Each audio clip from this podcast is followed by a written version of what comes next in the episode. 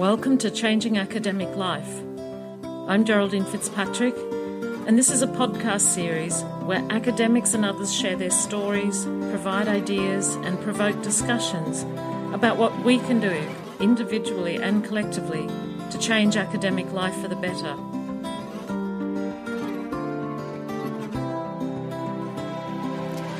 My guest today is Dr. Ali Black from the School of Education at University of the Sunshine Coast in Queensland, Australia. Ali tells stories of courage and care and connection. Stories that grew out of painful interactions with what she calls the academic machine and feeling like a failure. She talks about creating a different way of engaging in academia, one that is based on authenticity and meaning, on connecting to what is important on being and becoming, and on creating a more caring and collaborative culture. An important step in this for her was reaching out to colleagues and forming a women's writing group to write together and to explore their versions of what slow scholarship might mean. Just advance notice, too, though, that there was a bit of a delay on the line when we were talking, and that made it interesting trying to have a fluent conversation. But still, I know I found this conversation really deeply thought provoking and trust it will speak to you too. So, Ali, thank you for talking with me. I'm really delighted to speak with you and especially to speak with someone who comes from a different disciplinary area to the people that I've normally spoken to. Thanks, Geraldine. I'm really looking forward to talking with you today. And the way we got in touch, it's quite interesting. You just emailed me after listening to one of the podcasts, and it seemed like you have a really interesting story to tell. And it happens that you come from my home state, but we've never met each other. Just to give a bit of background, can you just say very briefly where you're coming from, career wise? Um, yeah, well, I guess um, I've been in academia for a long time. Um, I added it up and it's my 20, second year. And so that feels a really long time. But I feel like, um, despite that, I've had a very slow career with lots of what um, academia would call career interruptions, having children and taking leave of various kinds and um, mm. taking unpaid leave and relocating and uh, teaching in schools in between times between universities uh, and that sort of thing. I, have um, worked at three universities now. And uh, I and started what's your off, disciplinary area? Um, well, I'm education is is my area, and specifically early mm-hmm. childhood education yeah. uh, is my specialisation. But I've also become very interested um, since my PhD, which was way back in 2000, become very interested in narrative inquiry, and um, I guess that's become more focused in arts based research and more recently that's mm-hmm. turned itself into uh, life writing and creative writing and research as writing. So I play in two spaces really. Mm. I play in my discipline space and I play in my narrative arts based researcher space and and I guess I'm enjoying having um, those two spaces to to become uh, the academic that I'm becoming.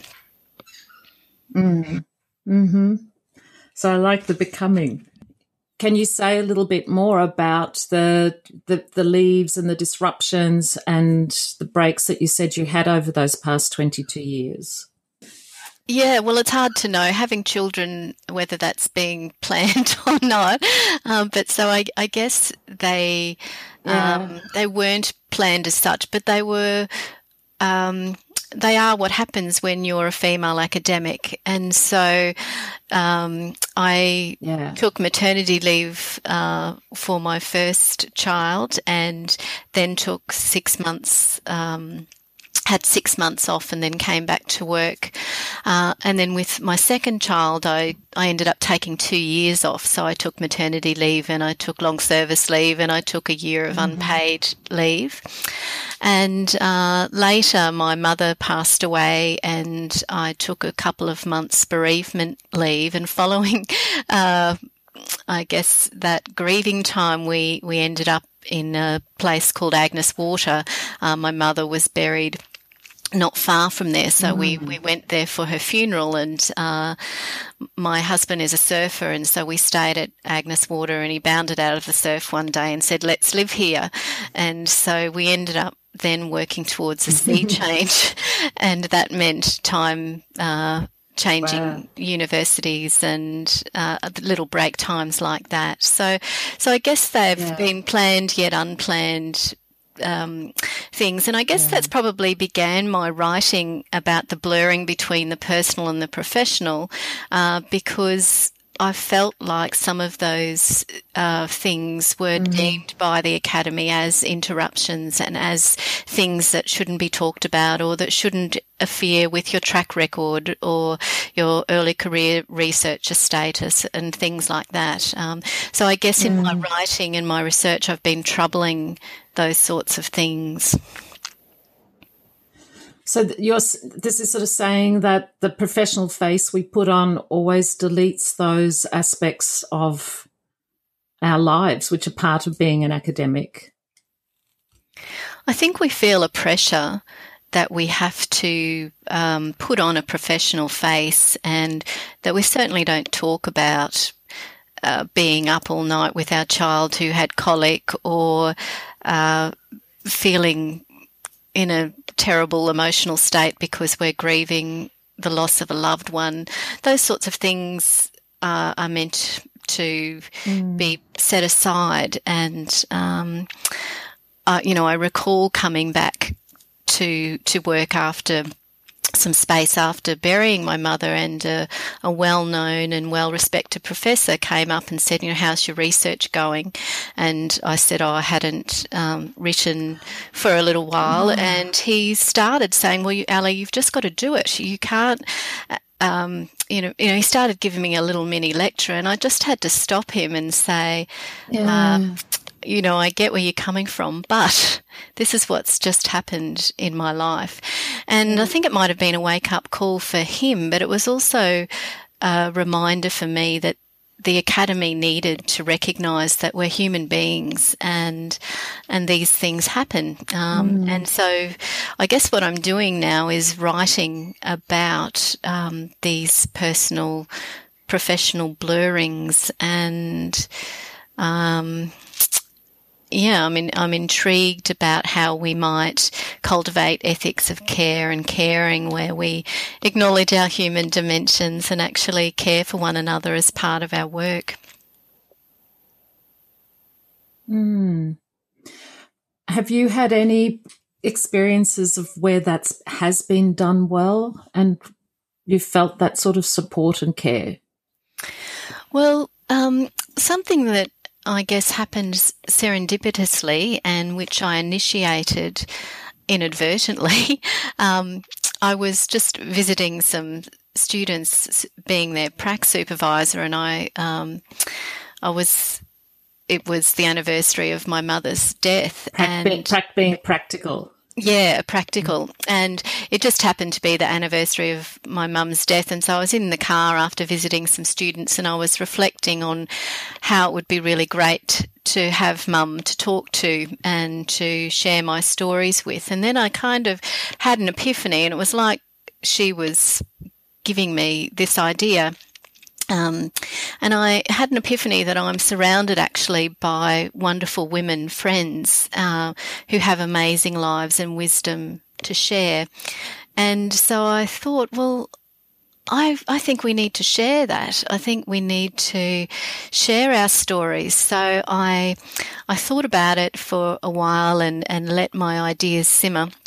And then I asked um, a handful of my close friends, and I guess because I'm in academia and education, they did all happen to be uh, educators, either in schools or in universities. And um, that just seemed to be an aside, really. I was thinking of them as, as friends who'd given input into my life, and I asked them would they be willing to uh, write a story about um, their lives, and and it could be anything that they wanted to share. Uh, really, I. Um, I asked them to think about um,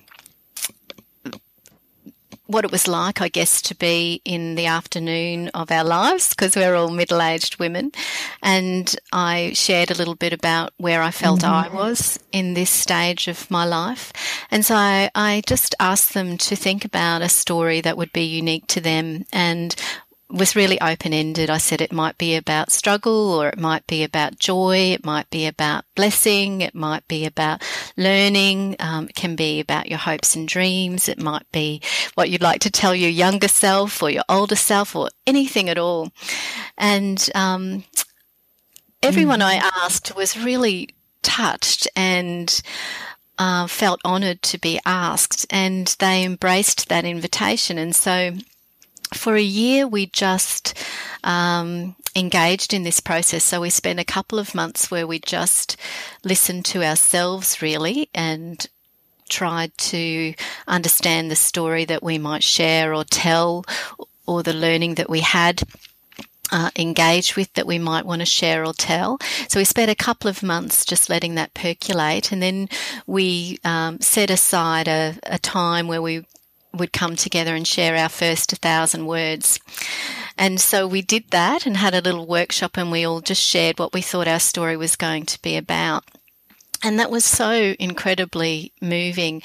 And it was moving because I was the only one they knew. Um, so I knew all of them, mm-hmm. but they trusted me to um, create a space where they could share with women that they didn't know. And so after the end of that workshop, and it was through Zoom technology, so it wasn't face to face, we were all scattered across Australia.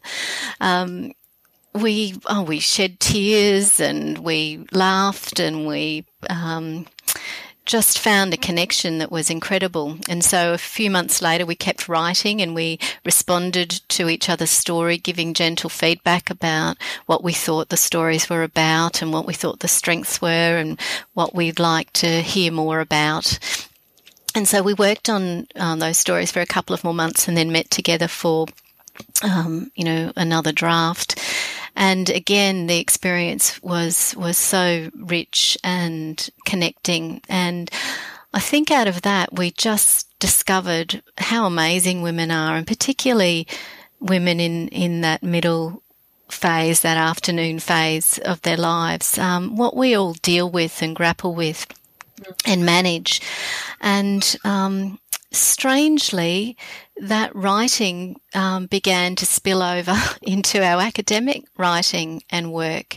And we stumbled across this notion of slow scholarship that Alison Mountz and uh, a stack of her colleagues have, have written about, and um, we read books. Mm-hmm. Uh, there's a book called The Slow Professor, uh, and more and more people are writing about slow scholarship in academia and the importance of ethics of caring and the importance of of research as mm. friendship and and um, being human and and leaving behind all this um, measurement and competition and individualization and these unproductive mm. ways of being and mm. actually um, trying other ways of being an academic. And so we've been writing yeah. together collectively in academic spaces and presenting at conferences and um, it, the I guess the energy and the momentum for us as individuals, but also as academics, has been enormous and unexpected, and so therefore a, gr- a, wonderful gift and surprising. And so it's kind of helped us all be a bit more deliberate and intentional in terms of how we work in academia and what we let it do to us. Yeah. Can I just go back? Um, because I, I, want to pick up on the ways in which you're being more deliberate and intentional. But just to go back to, is, you know, I, I think it's brilliant that rather than just sit there and go, "Oh, I wish I had someone to talk to. Wish my mother was here." You you you did go and just do something and acted on on a, a, a gut feeling that this was something you needed to do. And it just seems like so much has come out of it. I'm also interested just to hear what were some of the common themes and experiences that you had um, as your stories emerged that you were sharing together? I think, um, I guess what we came to understand is just the complexity of lives that we're living. So, um, if I just talk you through some of the the personal uh, nature of the stories, one of the writers um, has a, a, child with Down syndrome. One of the writers um, was trying for IVF for um, many, many years unsuccessfully, and she wrote about feeling a mm-hmm. failure. Um, one of the writers was talking about her um, grieving for her husband. When she began her story, her husband was actually alive, but he died in the process of writing her story. Mm. And so her story tracked um, living with an alcoholic. Uh, and then we had stories just, I guess, of the the regular things that we negotiate, being well, not overworking, uh, remembering our families and giving time to our families, and uh, wellness, mental health, uh, depression, uh, those sorts of things. So, what we came to understand is just how mm. full our lives are and what amazing um, women we are really because we're negotiating all these things, and you know that's without looking into workplaces and workloads and. Uh, yeah. you know, just our yeah. life histories were were huge, and uh, so I think yeah another theme that came out of it was just the importance of listening to ourselves, but also sharing and responding. So responding became a very important theme that it's one thing to share your story and mm-hmm. to uh, be vulnerable and, you know, engage in that kind of uh, process where you're willing to disclose and expose aspects of your life. But it's very, very important that someone um, is there to respond and say, "I hear you," or "This this is important," mm-hmm. or "You're amazing." And I guess that's why I emailed you um, as part of that lesson. Is that I stumbled across your website. I gained um, inspiration and support from listening to the podcasts and from the encouragement that you have there. And I wanted to say to you, Geraldine, thank you so much for creating this site. It, it's really meaningful and it's really helpful. So I think responding is is really important. And I think, um, I guess another thing that mm. I, I, really value is that often we receive a lot of criticism. And I love that quote by Theodore Roosevelt that says, it's not the critic who counts, but it's the man or we say the woman in the arena with the blood, sweat and tears. And, and I think that's what we've got to remember is, um, you know, it's, we're in the arena and, and we need to be valuing each other for, for actually having the courage to stay in the arena and to do our to do our best and to care. Yeah. yeah.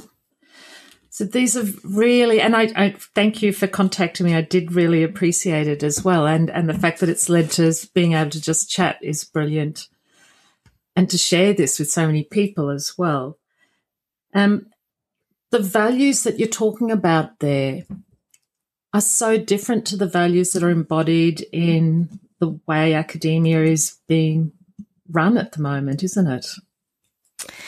Yeah, uh, it's so confronting um, because at the same time as we um, have engaged in this empowerment, it's it's two years on really since we've been writing together, and and there are spaces and phases, I guess, where we all can fall back into the pit, if you like, or into the mire where uh, we do get caught up mm. in the managerialism and the accountability, and it is paralyzing, and it is like a, a steady poisoning. Uh, you know, say if you want to go for a promotion, or if you're on probation, or if you're told that at your particular level you need to bring in X amount of research funding and, and things like that. So we're constantly uh, feeling like we're not enough, and um, and and so it is really very important, I think, that we we try to at whatever level we are, change the culture, change the local culture so that we can change yeah. the wider culture because it is,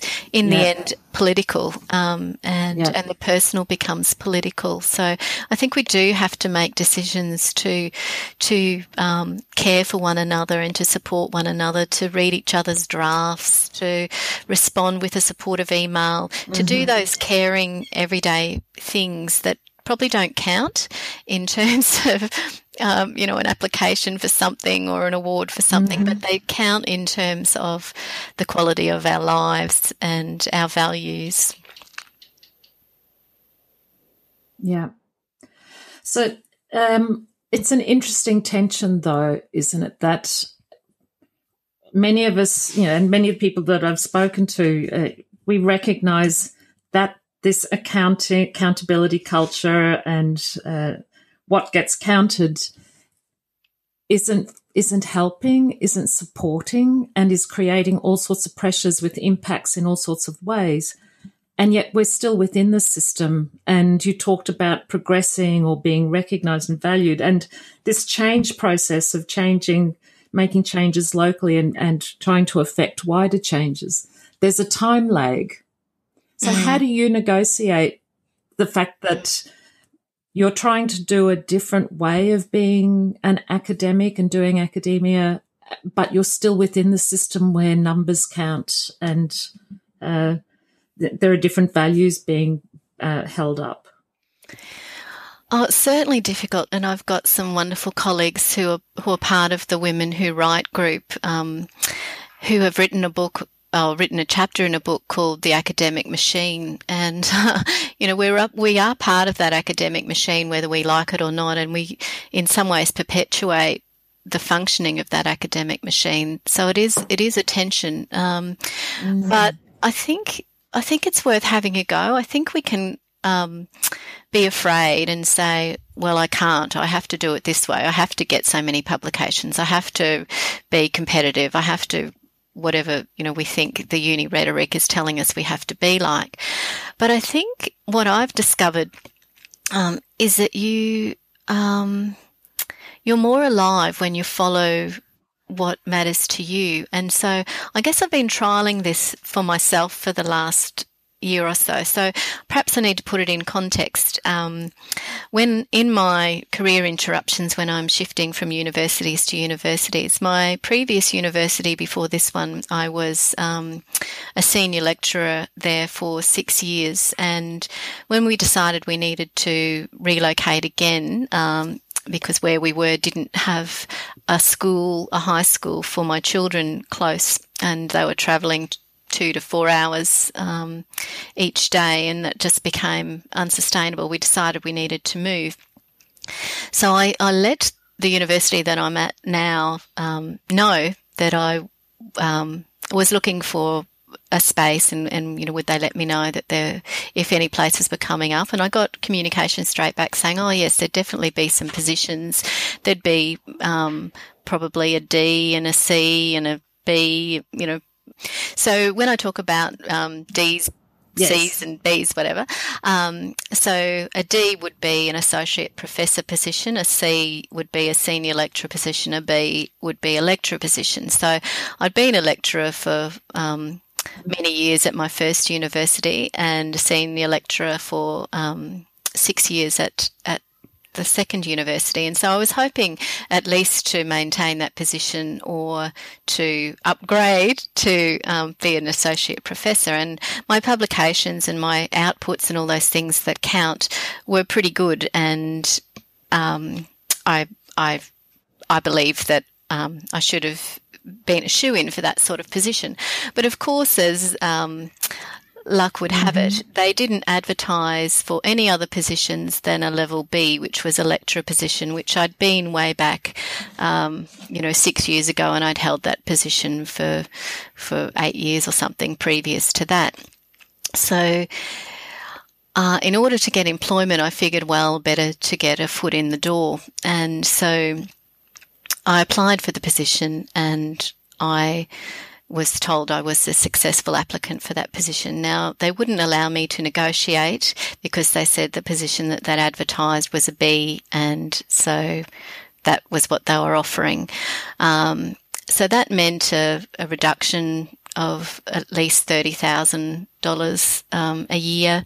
It meant um, mm. a return to a lower uh, level, and I had to be on probation at that lower level for three years. And they initially told me that I'd be able to go for promotion straight away. But of course, when I got to the university and looked at the fine mm-hmm. print, you had to be employed for two years before you could apply for promotion.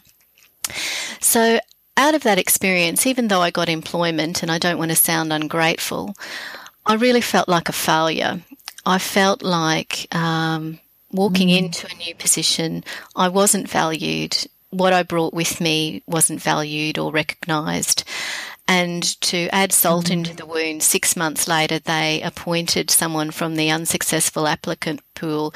They made an unadvertised senior lecturer position for that person.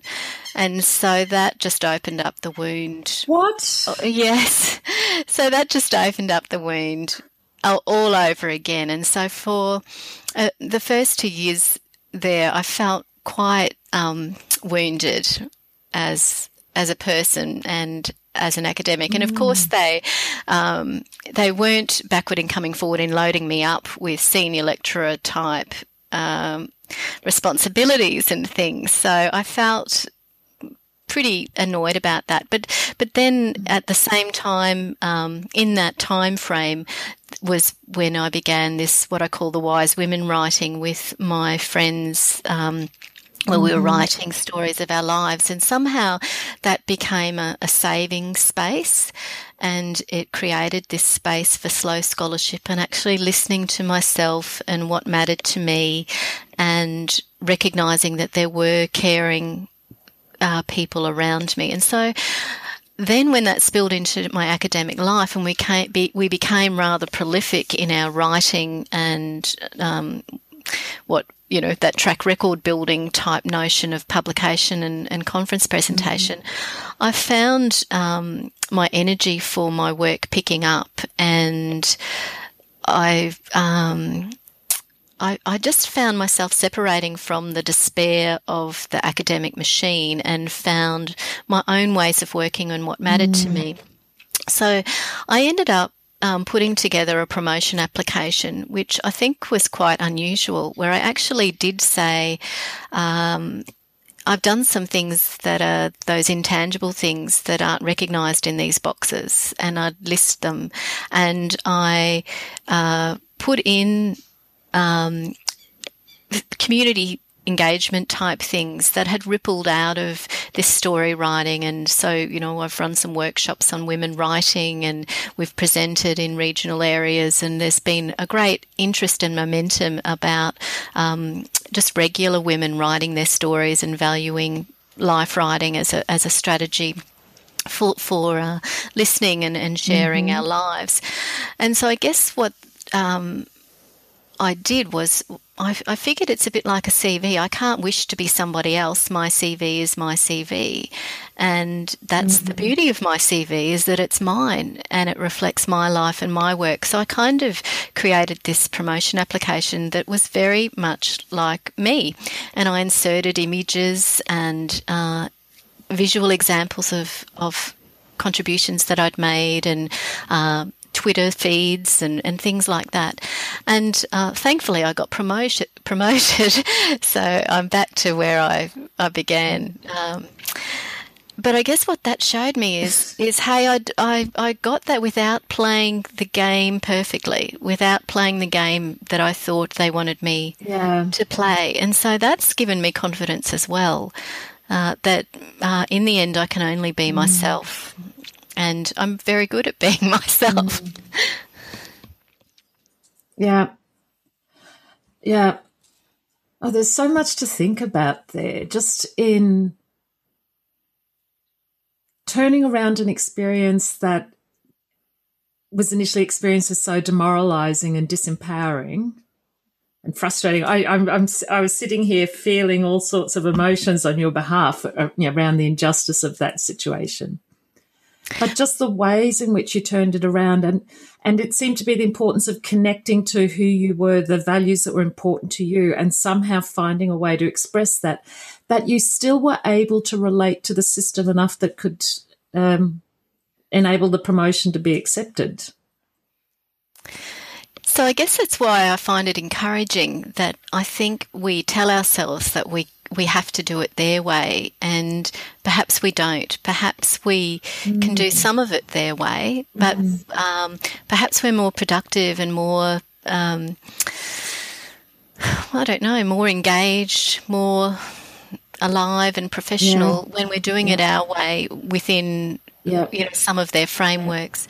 And I guess the other thing I'd like to say is, you know, it wasn't all this lovely, happy story. Failure is pretty devastating. And, you know, I had, um, mm. I, you know, I had depression. I felt pretty low um, during this phase. And, but what I came to realize is that failure is actually a gift because there's nowhere to go. You, you're, you're at the bottom of the heap. So um, you can only decide, well, what will I do now? And so it became an invitation in a yeah. way and a gift to go, well, what do I want to do differently? And what isn't sustainable? What am I not prepared mm. to do anymore? And um, I've, I mean, I still have to remind myself. You, my office is surrounded by uh, inspirational things and, and messages, and I've taken up um, planning, if anybody's into planning, where I decorate my diary with washi tape and, and inspirational quotes and, and happy little things. But I've just written something in the last couple of days that I read where I've got it on my desk and it says, Is this task vital? Does it really matter to me or someone I love and care about? give my energy to what matters to me mm-hmm. and to what inspires me. So um, I probably, oh, well, I may as well say it on tape. I, what I do as a result of that sort of thinking is that I don't go to any faculty meetings anymore. Uh, my diary used to be filled up with so many meetings that I didn't want to go to, but I thought I should be seen at or, mm-hmm. or should go to. So mm-hmm. I I rarely go to any of those things. I don't go to anything that I find mm. deadening to my soul or my joy or my sense of hope if I can help mm. it. Sometimes you yeah. have to go to some things, um, but I take along my happy planner yeah. and I look, you know, I distract myself with with um, you know things that I I want to take in this space, um, ideas that I want to be pondering on. So you surround yourself yeah, or I'll watch my breathing or something. You know, I distract myself from from the fray of the terrible meeting. And um, but I'm I'm always a bit torn by this as well because I think what you've said is just so important about uh, just checking in with ourselves all the time about why we're doing things and what are our motivations and where is our center and core, what gives us joy, where, where we think we can contribute. But I'm also conscious that we're part of a bigger system and that to make the bigger system work, sometimes there are jobs that need to be done and that we all need to contribute. And that if I don't play my part, then it puts extra burden on, on other people, my colleagues. And I sometimes I find it hard. I think it can be hard to navigate that balance. What are the things that we that are to be contributed to, even if they're not really part of our, you know, uh, little jolts of joy that we love doing? Yes, uh, I'm. I'm certainly not saying don't contribute. Um, I guess what I'm saying is find, say yes to the the spaces and places to contribute that um, you're going to like a lot more, or that uh, you find meaningful, or that that fit into your values. So get out the university strategic plan and if it's talking about sustainability and that's something that matters to you, then say yes to the projects that are facilitating that vision and that strategy and um, you know those values. Uh, if you're concerned about the welfare yeah. of students and um, their success, then certainly in your teaching, uh, you're going to be wanting to promote that. You're going to be wanting to be engaging in the wider university um, committees that support student success. So I'm certainly not saying don't contribute, but there mm. are there are aspects in our everyday mm. life that if we said yes to everything, we would be overwhelmed, overworked, and we wouldn't be able to focus on what matters to us. So, I guess you know, guess when I say yeah. that question about, um, you know, does it really matter to me or someone I love and care about or love or care about? I've got a wonderful head of school who's my immediate supervisor, and she asks us, could you know, we ensure that there's good staff rep- representation at this deadening meeting. Well, I will go because I care about her and I care about our school and how our school's represented. Mm-hmm. Mm-hmm. But I guess that changes my framing. So mm-hmm. instead of mm-hmm. thinking I've got to go to this meeting and if I don't go, I'll, yeah. I'll look bad, or yeah. um, you know, it's kind of a different frame, and so it doesn't have yes. that drain of. Um, I don't, yeah. I don't know, energy or shoulds. The shoulds. Yeah, the shoulds. Yeah. Yeah. This, it's, you're also reminding me a lot of the work around strengths, um, that Martin Seligman and his people have done in the positive mm. psychology area, which is very much talking about recognizing what your key strengths are and bringing them into what you do. And I think that's also sort of a, a complementary view to values. It's understanding what your values are, but also what you're good at and what you can contribute. And when you're working from your strengths, you also find a place of energy and uh, and joy and happiness. Actually. Mm. Yeah, it is being reflective, and joy isn't a word that we typically associate with academia. Um, and you're absolutely mm. right. I mean, I think that no. work that work by Martin Seligman is is important that positive education and um, where we are focusing on our, our character strengths. And you know I love those those character strength tests where you can actually get some insight into who you are. I think self understanding is really critical. And because my field is education mm-hmm. I, I, think it's even more critical because um, Parker Palmer who I love he says we teach who we are. So you can be, you know, have the best behaviour management strategies in Australia and like many countries in the world are, are full on about the quality teaching and assessing how, the standard of quality of our teachers and our pre-service teachers. But ultimately, they're going to teach who they mm. are. And so these kind of um, ways of knowing mm. ourselves and values uh, and, and emotional intelligence is all very, very important. Yeah, but not reflected in any of our metrics at the moment. No, no, but perhaps we can bring it into impact somehow. Mm. So, uh, you said before about being very deliberate and intentional, and you also talked about you know working at making changes locally and making wider changes. You mentioned a couple of things about just uh, responding to people and acknowledging and recognizing. Um, you've talked about some of the things you're doing now about how you make choices um, and rec- more importantly, why you're making choices. What um, what might be some other ways that you would talk about being deliberate, intentional, or affecting local change? Um, I think it's making time for those human interactions, whether it's in your research or whether it's in your engagement with community or your collegial relationships. So I was inspired by um, mm-hmm. the Slow Scholarship work and you know they have a whole lot of suggestions in their article uh, the title of it, if people want to search for it, is called For Slow Scholarship a feminist politics of resistance through collective action in the neoliberal university. And Alison Mountz, M O U N T Z, is the first author in that.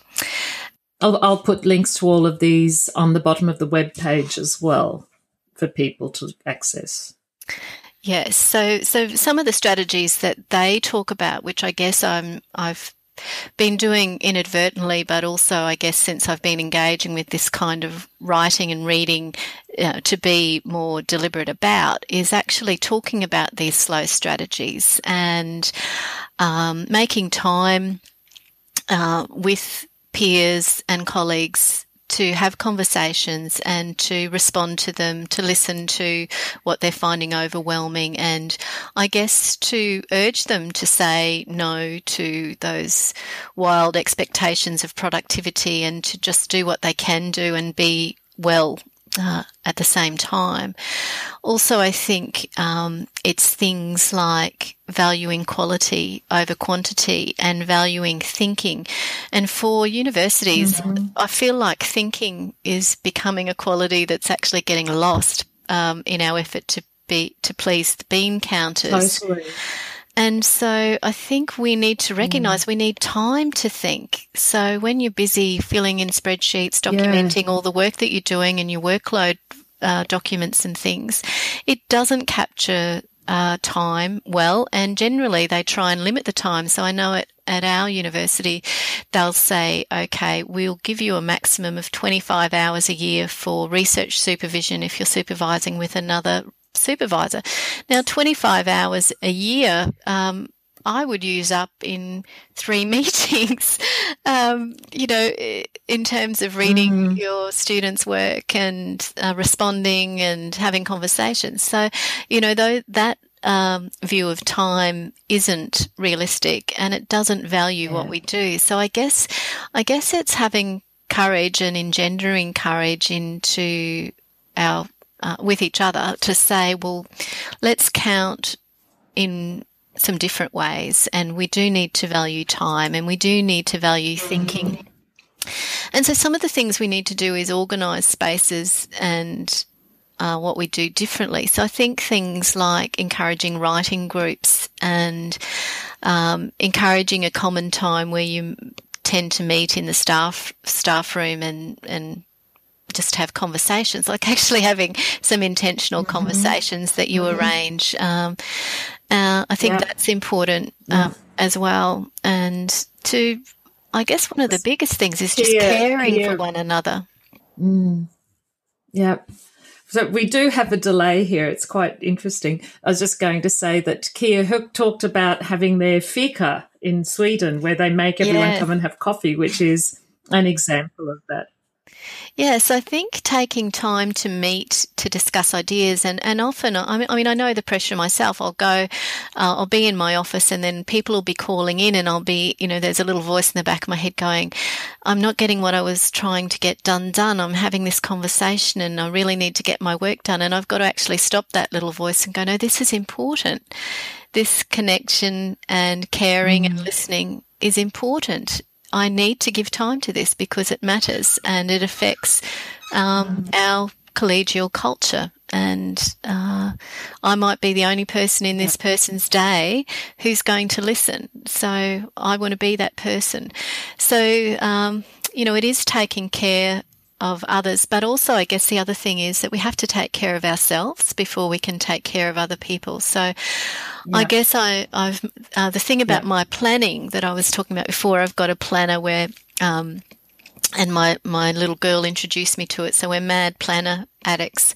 So that involves stickers and decoration and things like that. So what I did I've, I had a crazy couple of weeks where I just went through, got ahead of myself, and I planned way into the future. I'm up to about September, but all my weekend spots I've decorated with pictures of um, cups of tea and cats and sleeping in and um, family pictures and whatever. And so there is no space in my diary for work tasks. So I used to work on weekends often, and I used to think I, I have to work on weekends because yeah. that'll make it easier for the upcoming week and it'll take the pressure off. And it just never did. All it meant was I never got mm. a break. So mm. just mm. in my planner, now that there's absolutely no space to write in any jobs, I've got reading books and I've got all these sort of guilt offerings to say you'll read a book. You won't, you know, and it'll be a chick lit book. It won't be a theory book. Um, and, and, so I'm making different choices where my weekends are my sacred self care, family care times. And gee, that's made a huge difference just doing that. Uh, so I still tend to work yeah. long hours, yeah. but also they're on things that matter to me. So they they might be on community yes. projects related to sustainability, or they might be on funding that I want to get to support an initiative that I think uh, matters for well-being. Uh, so I'm still putting in hours, but I guess yeah. I'm changing the hours that I put you know, what I'm focusing that work on. Yeah. The other yeah. thing I'm trying to do is not. You, you also talked about a very different energy when you're doing those things that you care about before.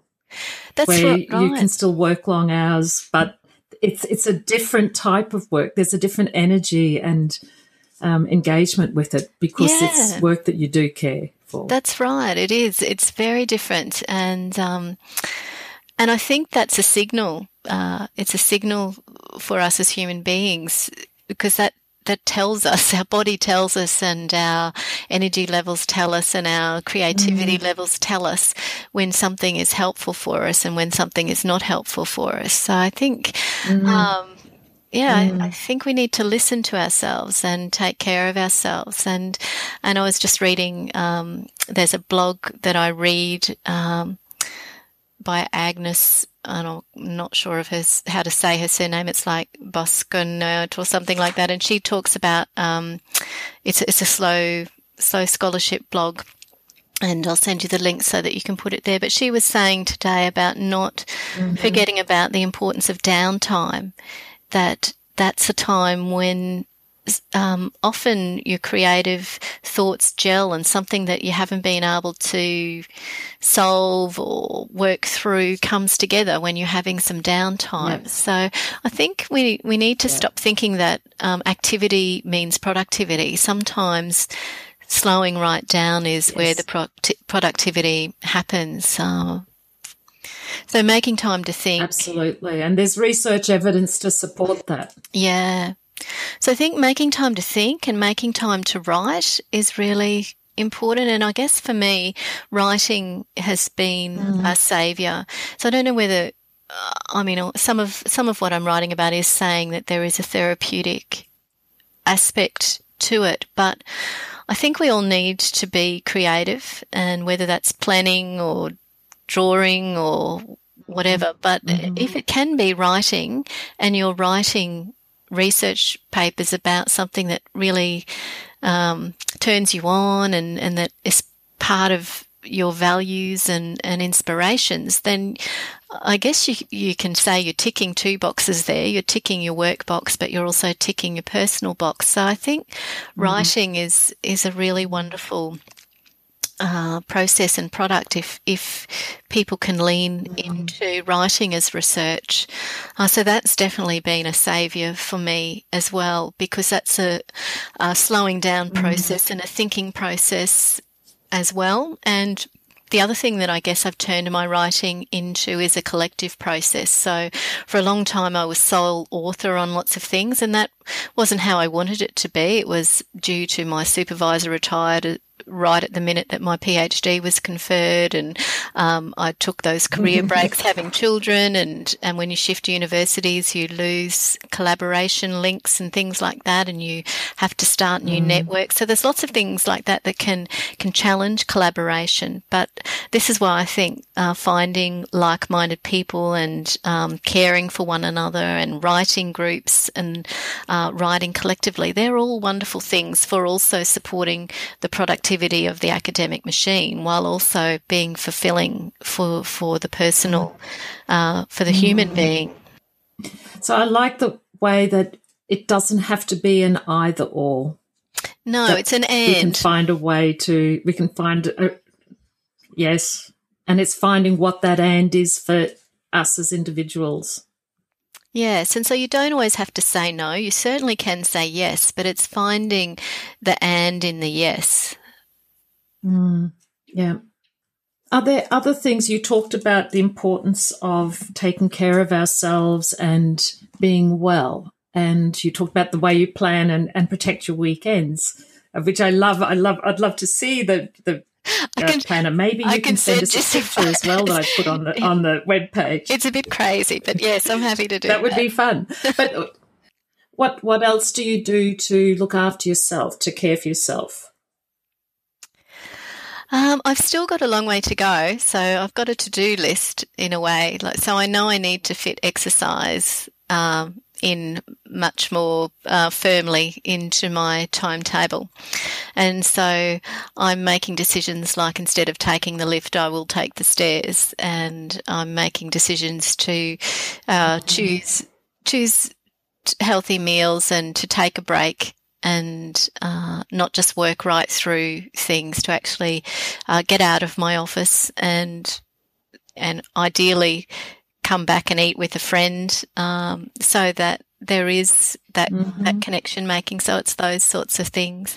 And I think the other thing, um, I mean, I, I read widely, uh, and so I think that's helpful too. And I follow lots of different blogs. So I'm interested in preserving my own well-being. So I, I am also interested in my mental health and my spiritual health. So I follow blogs like Krista Tippett's on being. Mm-hmm and and are inspired by that. Mm-hmm. Um, I read people like Brené Brown and um, Richard mm-hmm. Rohr, uh, um, you know, different different thinkers, uh, and so yeah. I'm giving away yeah. this ideal that I have to strive for perfection, uh, that I have to um, be somebody that I'm not, that I've got to aspire to be like that professor or, or this person. I'm going to be content to be me, mm-hmm. but I want to mm-hmm. be the best version of me. So, um, yeah, I think mm-hmm. I think exposing ourselves to other viewpoints, so we're not just hearing the university rhetoric, uh, and also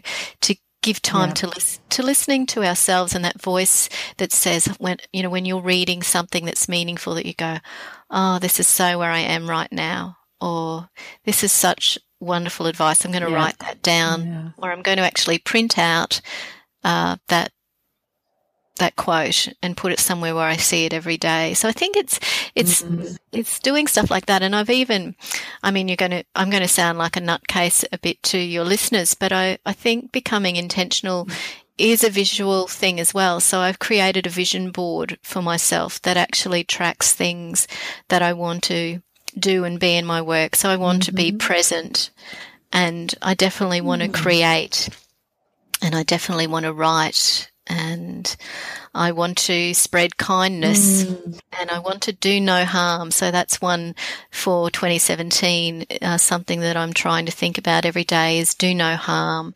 I think that's really important mm. in our workplaces. It's so easy to do harm um, with our students or with our colleagues or to ourselves. Uh, so, so I think having yeah having some tangible things that represent your vision. And, and, you know, for me, I'm a visual person, so I like um, a vision board type thing rather than writing a list of goals. I don't like. Mm.